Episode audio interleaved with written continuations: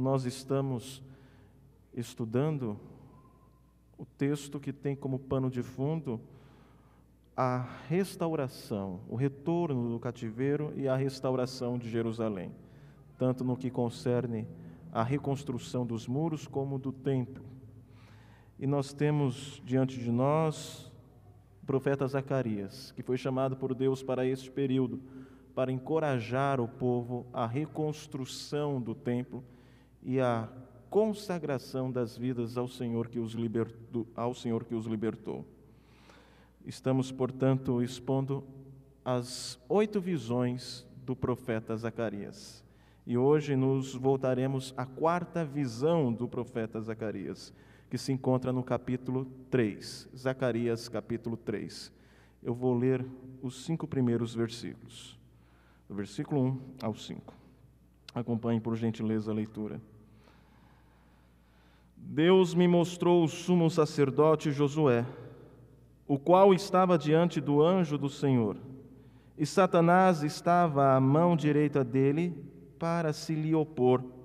Mas o Senhor disse a Satanás: O Senhor te repreende, ó Satanás. Sim, o Senhor que escolheu a Jerusalém te repreende.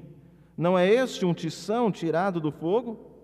Ora, Josué, trajado de vestes sujas, estava diante do anjo. Tomou este a palavra e disse aos que estavam diante dele: Tirai-lhe as vestes sujas. A Josué disse: Eis que tenho feito que passe de ti a tua iniquidade, e te vestirei de finos trajes. E disse eu: Ponham-lhe um turbante limpo sobre a cabeça. Puseram-lhe, pois, sobre a cabeça um turbante limpo e o vestiram com trajes próprios. Até aqui. Em 1521, Lutero foi declarado pela Igreja Católica Apostólica Romana, a Igreja Católica Romana, como herege, isso na Assembleia de Worms. A fim de protegê-lo, o príncipe Frederico III simulou um sequestro e o manteve seguro no castelo de Wartburg Neste período, Lutero escreveu ao seu amigo Felipe Melanchthon, em 24 de maio de 1521, dizendo que teve uma grande depressão espiritual. Ele havia sonhado com Satanás, que apareceu diante dele com um longo rolo, no qual estavam registrados detalhadamente muitos de seus pecados. E estes pecados foram lidos um a um. Ao mesmo tempo em que lia, Satanás zombava de Lutero por seu patético desejo de servir a Deus, sabendo de tantos pecados que ele possuía. Satanás também garantiu que tudo acabaria mal e que o único destino de Lutero era o um inferno. Você já teve uma experiência semelhante a esta? Você já cometeu pecado, ou melhor dizendo, pecados que fizeram com que você duvidasse de um recomeço na presença de Deus? Você já chegou a decretar para si que sua vida seria espiritualmente improdutiva, por se sentir inapto para o reino? Se sim, você e Lutero não são os únicos. Situações como essas têm entristecido e desencorajado os filhos de Deus ao longo dos séculos. Um exemplo disso é o texto que nós acabamos de ler. A nação de Judá havia caído em graves pecados pecados sérios de idolatria. E Deus havia castigado o seu povo, levando o povo à Babilônia, onde eles ficaram cativos por 70 anos. Na Babilônia, sem a possibilidade de realização dos ritos de purificação e de remissão de pecados, os judeus parecia então terem acumulado para si pecados. Agora eles retornam a Judá, sob o decreto de Ciro, o persa. E face à necessidade da reconstrução do templo, surge a pergunta: como recomeçar uma vida de culto e consagração se o nosso estado é de impureza cerimonial? Se o nosso estado é um estado de pecados? De pecado? Afinal, foram os nossos pecados que nos levaram à Babilônia. Será que Deus voltará a nos dar atenção? Será que Deus lidará conosco com graça e misericórdia?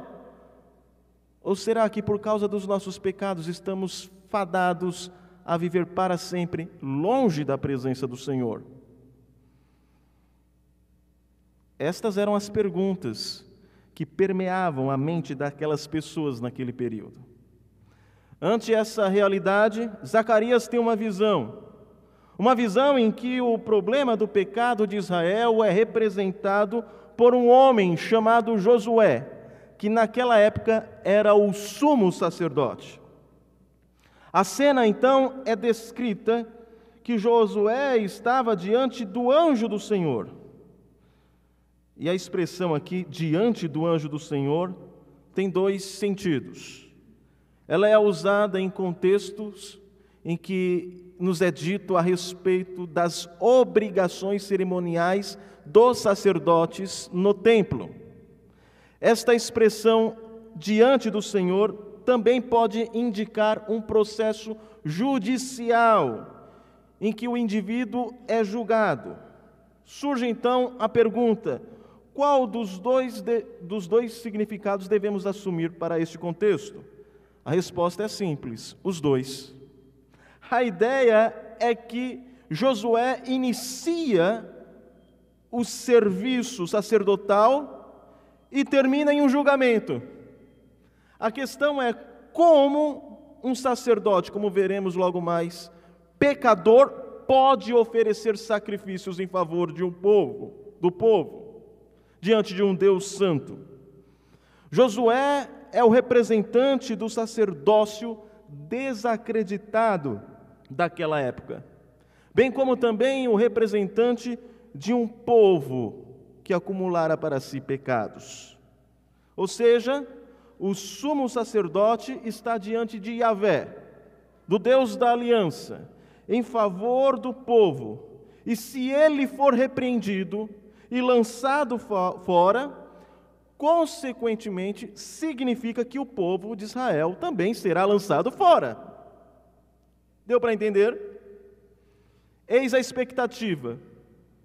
Se este sumo sacerdote que representa o povo for expulso por causa de seus pecados da presença de Deus, significa que Deus está rejeitando o seu povo para sempre. Josué é a representação de um povo impuro e pecador diante de Deus. Um povo que tenta recomeçar sua caminhada com o Senhor, com a intenção de adorá-lo e servi-lo. Mas seria isto possível e aceitável diante de tantos pecados cometidos? Portanto, meus irmãos, nós veremos que na trilha do recomeço, Satanás é o nosso acusador. Na trilha do recomeço, Cristo Jesus é o nosso redentor e o nosso restaurador. Na trilha do recomeço, nas tentativas de retomarmos a nossa vida espiritual e de comunhão com o Senhor, podemos contar com a oposição e a, e a acusação de Satanás. O texto diz no versículo 1: Deus me mostrou o sumo sacerdote, Josué, o qual estava diante do anjo do Senhor, e Satanás estava à mão direita dele para se lhe opor. Ah, é, se opor aqui também pode ser, ser traduzido como para o acusar. Observe, é concebível um povo que viveu 70 anos impuro, cerimonialmente, reaver sua vida religiosa no templo? É possível um sumo sacerdote impuro retomar os sacrifícios diante de Deus? Seria possível recomeçar depois de uma grande queda? A resposta de Satanás é: não. Não é possível. É impossível. Pois Satanás nos acusa. A Bíblia diz que o diabo é o enganador. Isso fica claro em Gênesis capítulo 3. Ele enganou a Eva. A Bíblia também diz que ele é o tentador, Mateus 4, versículo 3. Satanás tentou a Jesus e fracassou, mas ele o tentou e tenta também a nós. Satanás também é descrito como sendo um leão que ruge e que intenciona devorar os servos de Deus. Satanás é descrito como sendo perseguidor do povo do Senhor em Apocalipse capítulo 2, versículo 10. Mas um dos papéis mais insidiosos dele é o de acusador. O acusador do povo de Deus. Em Apocalipse capítulo 12, nós lemos que ele é o acusador de nossos irmãos, que os acusa de dia e noite. É assim que ele é descrito no capítulo 12 de Apocalipse. Satanás nos acusa com base em pecados factuais, reais. Ele não inventa pecados em nós, nós os temos. Josué estava trajado de vestes sujas, é o que nós lemos no versículo 3. Ora, Josué, trajado de vestes sujas, estava diante do anjo. É importante notar que Josué não diz nada em sua defesa. Sua boca permanece calada. E o anjo do Senhor também não nega as acusações feitas contra Josué. Afinal, como é fácil para o acusador encontrar em nós motivos para nos acusar, não? Satanás nos acusa com base em pecados factuais, Satanás nos acusa com o intuito de nos desencorajar. A acusação é uma arma potente. Ela desencoraja a intenção de recomeçarmos. Na, na intenção de recomeçarmos. Queremos recomeçar.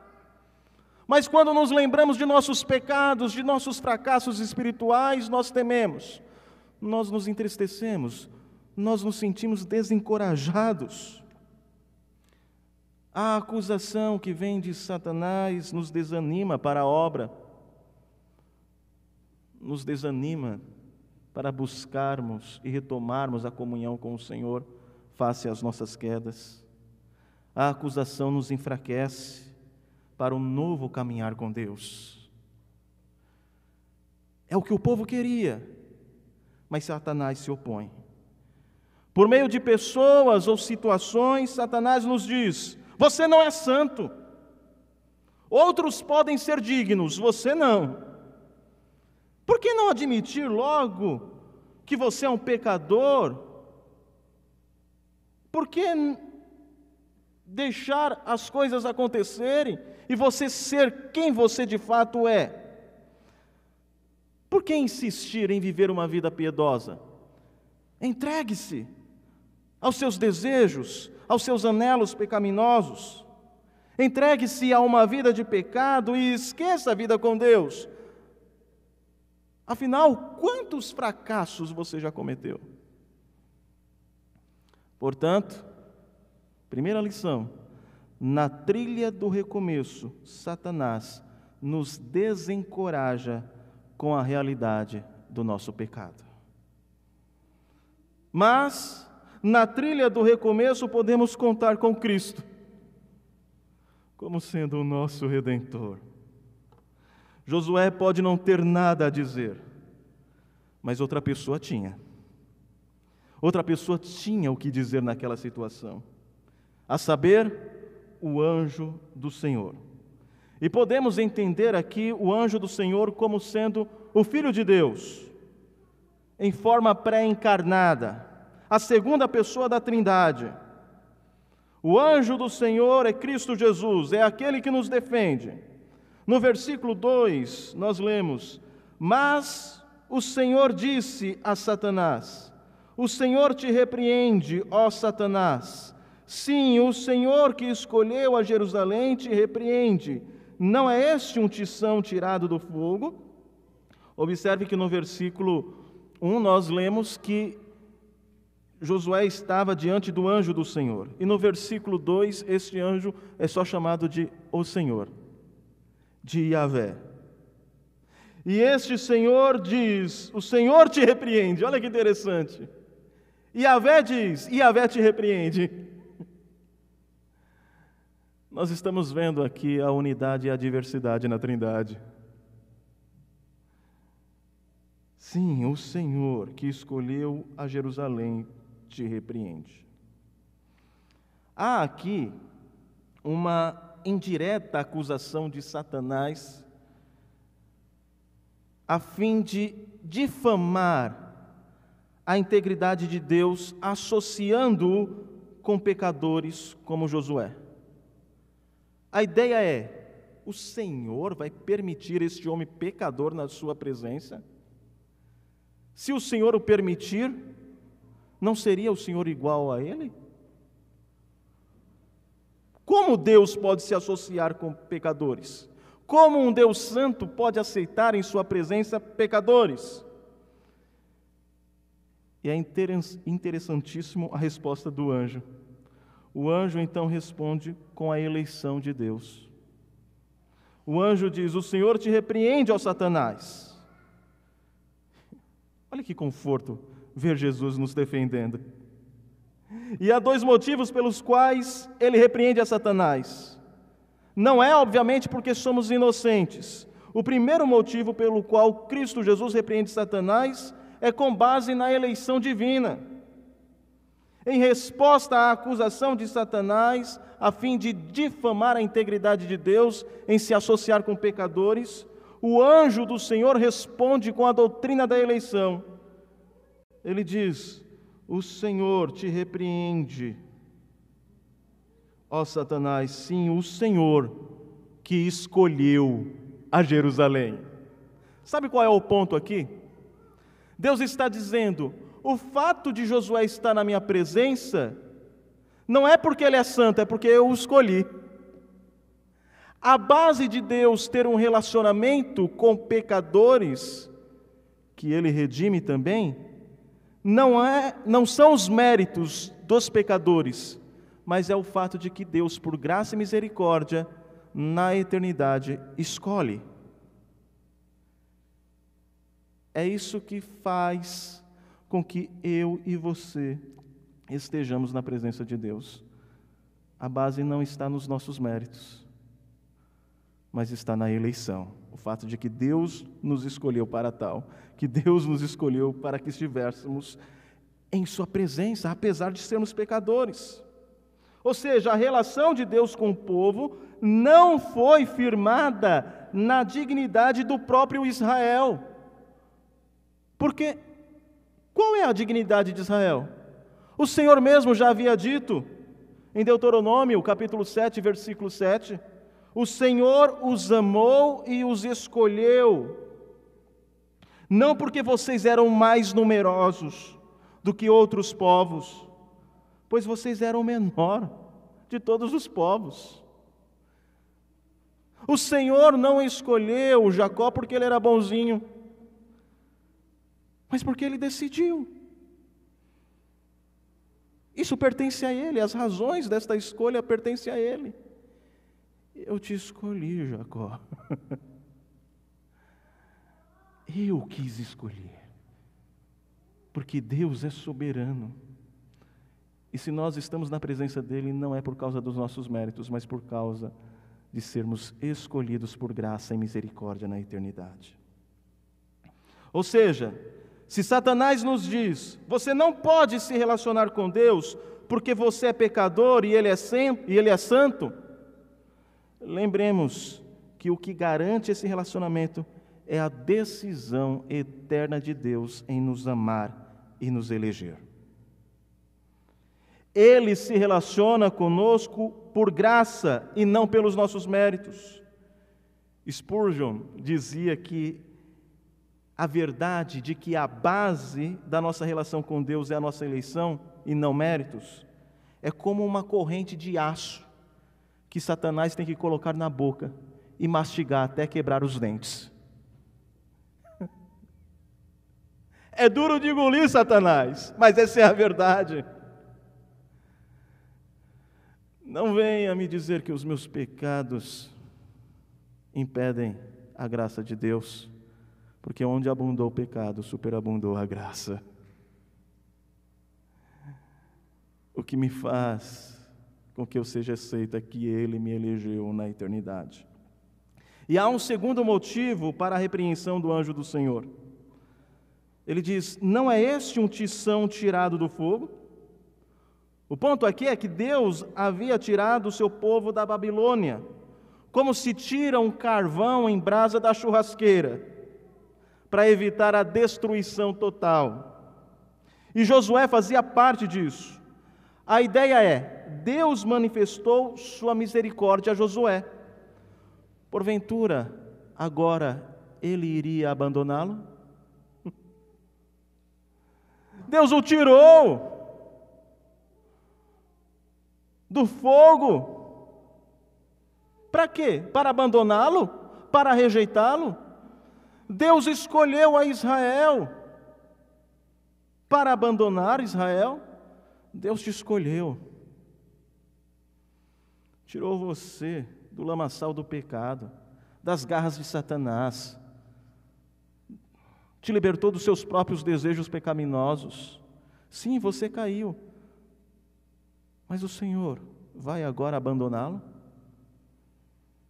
Será que ele não irá concluir a boa obra que começou? Outrora você vivia alienado de Deus, morto em seus delitos e pecados, deleitando-se em suas iniquidades, mas Ele te deu vida. Você foi chamado das trevas para a luz. Você caiu,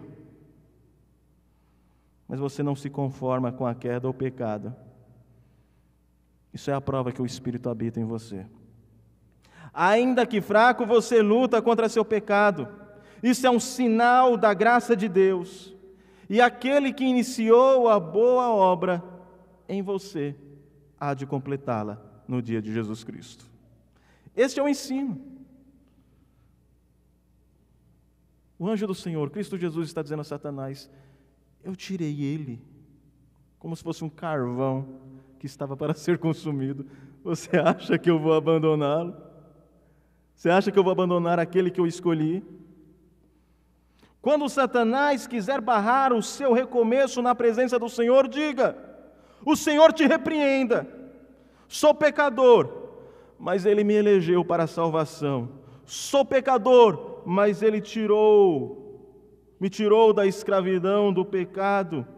Ele é poderoso para me tornar santo diante dele, e Ele o fará. Pois aquele que começou a boa obra há de concluí-la. Uma breve revisão.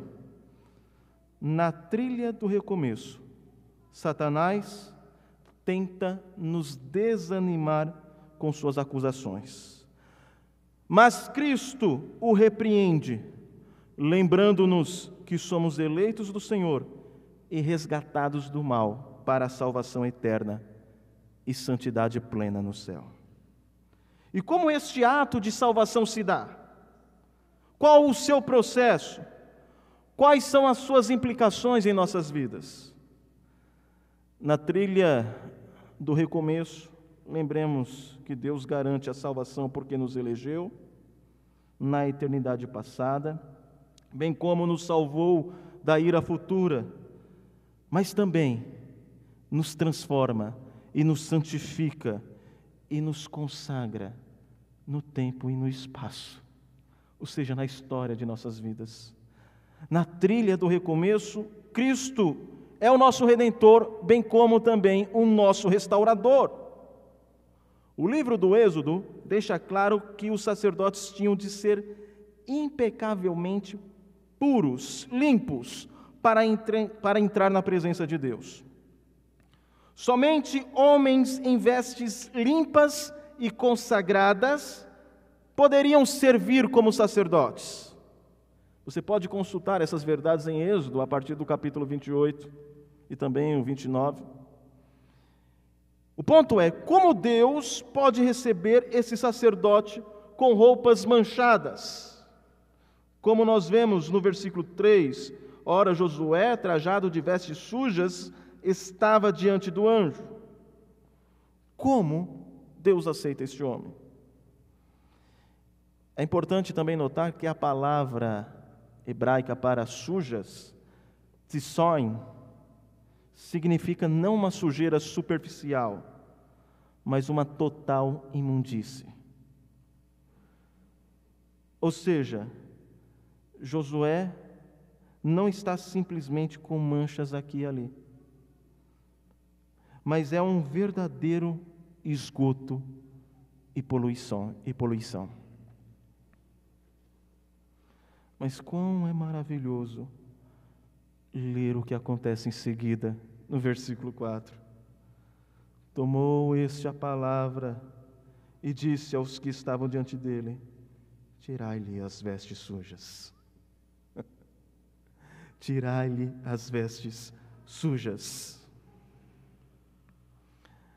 Como afirmou o estudioso, o teólogo Richard Phillips, dificilmente há palavras mais preciosas ou visão mais sublime do que a que nos é apresentada aqui. Cristo tira o pecado de Josué, e esta é a figura de nossa própria redenção em Cristo. Jesus tomou nossas vestes encardidas e as colocou sobre si mesmo, recebendo em nosso lugar o castigo que aqueles pecados mereciam, para que depois fôssemos vestidos com as vestes limpas da salvação. Paulo pergunta: Vocês não sabem que os, os injustos não herdarão o reino de Deus? Não se enganem, nem imorais, nem idólatras, nem adúlteros, nem efeminados, nem homossexuais, nem ladrões, nem avarentos, nem bêbados, nem maldizentes, nem roubadores herdarão o reino de Deus. Alguns de vocês eram assim, mas vocês, mas vocês foram lavados, foram santificados, foram justificados no nome do Senhor Jesus Cristo e no Espírito do nosso Deus. Ele limpou as nossas vestes sujas, encardidas, imundas, e nos vestiu com o seu manto de justiça. Isso é graça, isso é amor, isso é misericórdia. E não para aí. O versículo 5 diz: e disse eu: ponham-lhe um turbante limpo sobre a cabeça. Zacarias olha aquela cena das vestes sujas sendo tiradas, falou: só falta o turbante agora. Ponham-lhe um turbante limpo sobre a cabeça. Josué não só recebe vestes novas, ele também recebe um turbante limpo sobre a cabeça. Em Êxodo 28, lemos que este turbante se refere ah, há uma proteção que os sacerdotes usavam na cabeça. E este turbante tinha uma característica importante. Neste turbante havia uma lâmina de metal afixada com as palavras Kadosh Leiavé. Santo ao Senhor. A peça do vestuário que Zacarias esperava ver colocada era a que proclamava o sacerdote santo, consagrado ao Senhor. Estava em pecado, foi limpo, o Senhor deu vestes novas. Agora ele pode ser alguém consagrado ao Senhor, para viver em comunhão na presença de Deus. Deste modo, Deus inscreve na fronte de seus redimidos: Santo ao Senhor, separado para o Senhor. E esta expressão tanto nos, nos conforta, nos conforta porque lembramos que estamos separados para sempre, para o Senhor. Estamos seguros. E também nos confronta, nos conforta e confronta porque nos lembra que devemos viver essa realidade em santidade diante de Deus. Devemos viver de maneira digna do Evangelho de Cristo. Aqueles que caíram em graves pecados podem dizer: sim, eu pequei, mas sei que Deus me elegeu na eternidade, me livrou da ira eterna e que é poderoso para me transformar, para que eu não prossiga sendo o mesmo, mas santo e consagrado ao Senhor. Por causa da eleição, da salvação futura, da ação purificadora do sangue de Cristo em nós, bem como da sua obra restauradora, podemos resistir a Satanás e recomeçar uma vida de santidade e comunhão com Deus. Porque Cristo Jesus venceu o acusador na cruz. Ele pagou a nossa dívida. Ele também imputou em nossa conta os seus créditos. E agora, na presença de Deus, por causa de Cristo, de Sua vida e Sua morte, nós somos declarados justos. Por isso que lemos lá em Apocalipse capítulo 12, a partir do versículo 7. Houve peleja no céu. Miguel e os seus anjos pelejaram contra o dragão. Também pelejaram o dragão, o dragão e seus anjos. Todavia não prevaleceram, nem mais se achou no, seu, no céu o lugar deles. A ideia aqui é que Satanás, com seus anjos, tinham acesso aos céus para acusar o povo de Deus. Lembram de Jó? Satanás estava dando a voltinha e se apresenta diante de Deus. Deus diz: Viste o meu servo Jó? E ele já tem uma acusação preparada. Também. Não é de graça que ele te serve. E você está vendo aqui em Zacarias Satanás diante do anjo do Senhor, apontando para Josué, o sacerdote impuro: Olha lá ele, faça alguma coisa, você não é santo. Mas o texto de Apocalipse 12 está dizendo que houve peleja contra o dragão. E que eles foram expulsos. Foi expulso o grande dragão, a antiga serpente, que se chama Diabo e Satanás, o sedutor de todo mundo. Sim, foi atirado para a terra e com ele os seus anjos. Quando aconteceu isso? Alguns vão dizer, ah, isso daí antes mesmo da criação do homem. Observe, Satanás é chamado de dragão. E para explicar, João diz, a antiga serpente. Isso pressupõe o quê? A queda. A ideia é que até antes do sacrifício de Jesus, Satanás tinha acesso para acusar os eleitos do Senhor. Mas depois que Cristo Jesus venceu a morte, tomou sobre si os nossos pecados, ele já não pode nos acusar. Ele já não pode apontar os nossos pecados, porque o preço foi pago.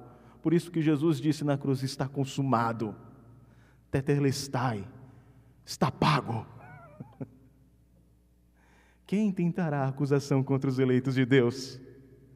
Se é Cristo Jesus que os justifica, quem os condenará? Satanás não pode mais nos acusar. Ele já não tem mais base jurídica para isso. O preço foi pago, a justiça foi feita em Cristo Jesus. E nos versículos seguintes, ainda em Apocalipse 12, nós lemos: Foi expulso o grande dragão, a antiga serpente que se chama Diabo e Satanás, o sedutor de todo o mundo. Sim, foi atirado para a terra e com ele os seus anjos. Então ouvi grande voz do céu proclamando: Agora veio salvação, o poder, o reino do nosso Deus e a autoridade do seu Cristo, pois foi expulso o acusador de nossos irmãos, o mesmo que os acusa de dia e de noite do, diante do nosso Deus. Eles venceram por causa do sangue do Cordeiro, louvado seja o Senhor.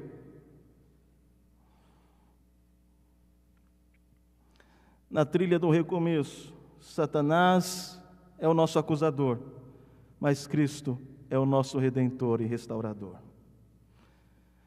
E eu quero encerrar com algumas aplicações.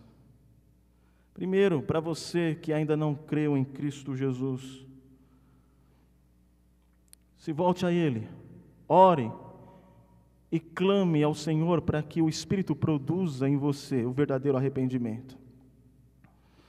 Porque do contrário, você corre sério perigo, perigo eterno. Você é um alvo certo de Satanás, pois só podemos vencê-lo pelo sangue do Cordeiro.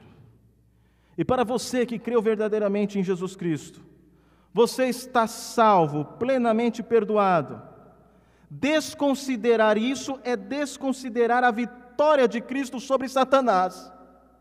É colocar em xeque a suficiência do sacrifício de Cristo. Às vezes, essas dúvidas se apresentam como uma certa humildade. Não, eu não estou certo de que eu sou realmente salvo, né? porque quem sou eu? Meu caro, o ponto não é você, não é o que você faz ou quem você é, mas quem Cristo é e o que ele fez por você. O que nos garante a salvação é a obra dele, não a sua. Portanto, nós olhamos para nós mesmos e dizemos: se dependesse de mim, eu estava perdido. Mas graças ao Senhor pertence, a salvação pertence a Ele.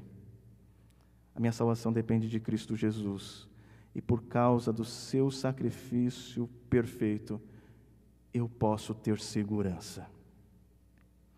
A salvação deve nos levar a um sentimento de segurança em Cristo e de gratidão que nos motiva para as obras. Nós não somos salvos pelas obras, mas conscientes de que Cristo Jesus nos salvou por graça e misericórdia, nós somos estimulados pela gratidão e pelo amor a Ele a vivermos de maneira santa e consagrada como sacrifícios vivos. E há um ponto aqui que eu gostaria de ressaltar. Há quem faça o papel do diabo.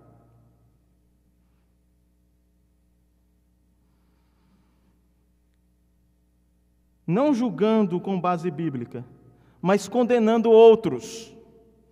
Uma coisa é você analisar a vida de uma pessoa e dizer a verdade em amor. Meu irmão, com base neste princípio bíblico, o irmão tem que se converter, se converter não, tem que se, é, se aprumar nos caminhos do Senhor. É? Voltar a Deus, você está errado. Isso é uma coisa você está julgando não a partir de si mesmo, mas a partir da verdade absoluta, tendo a palavra de Deus como referencial e fazendo em amor. Outra coisa é duvidar do sacrifício de Cristo Jesus em relação aos irmãos que caem. Quem faz isso está fazendo o papel do capeta. Isso é coisa séria. Você está questionando a obra salvífica de Cristo Jesus em relação àquele irmão que caiu. Não faça isso. E você faz também o papel do diabo quando você é, é, é vira essa questão para si, dizendo: Ah, mas eu duvido. Talvez eu tenha perdido aqui a salvação. Meu caro, não tem como você perder a salvação porque ela nunca foi sua. É Cristo Jesus que a garante. E Ele não a perde. Não há motivos de nos sentirmos julgados pelo diabo, pelos outros ou por nós mesmos. E não podemos fazer o papel do diabo em relação a nós e aos outros. Em seus sonhos, ao ouvir as zombarias de Satanás, Lutero ficou extremamente deprimido e se contorceu em profunda angústia, até que saltou e gritou: É tudo verdade, Satanás. E muitos outros pecados que cometi na minha vida, que só Deus conhece. Mas escreva isto no fim da sua lista: O sangue de Jesus Cristo, o Filho de Deus, nos purifica de todo pecado. Amém. Depois, pegando o tinteiro da mesa, lançou contra o diabo, que fugiu em seguida, deixando a mancha escura na parede que até hoje pode ser vista por turistas no castelo de Wartburg. Agora, pois, já nenhuma condenação há para os que estão em Cristo Jesus. E jamais vamos nos separar de Cristo Jesus. Porque o capítulo de Romanos, capítulo 8, o capítulo 8 de Romanos, que começa nenhuma condenação há para os que estão em Cristo Jesus, termina dizendo: nenhuma separação há. Que diremos, pois, à vista destas coisas? Se Deus é por nós, quem será contra nós? Aquele que não poupou o seu próprio filho, antes por todos nós o entregou, porventura não nos dará graciosamente com ele todas as coisas? Quem intentará acusação contra os eleitos de Deus? É Deus quem os justifica. Quem os condenará? Se é Cristo quem morreu, ou antes quem ressuscitou, o qual está à direita de Deus e também intercede por nós? Quem nos separará do amor de Cristo? Será tribulação, ou angústia, ou perseguição, ou fome, ou nudez, ou perigo, ou espada?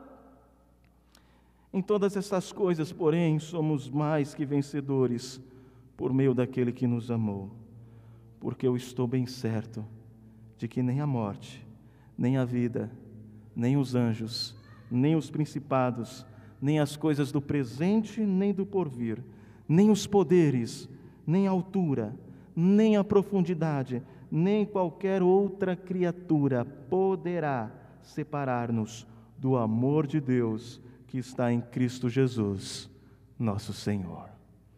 Amém.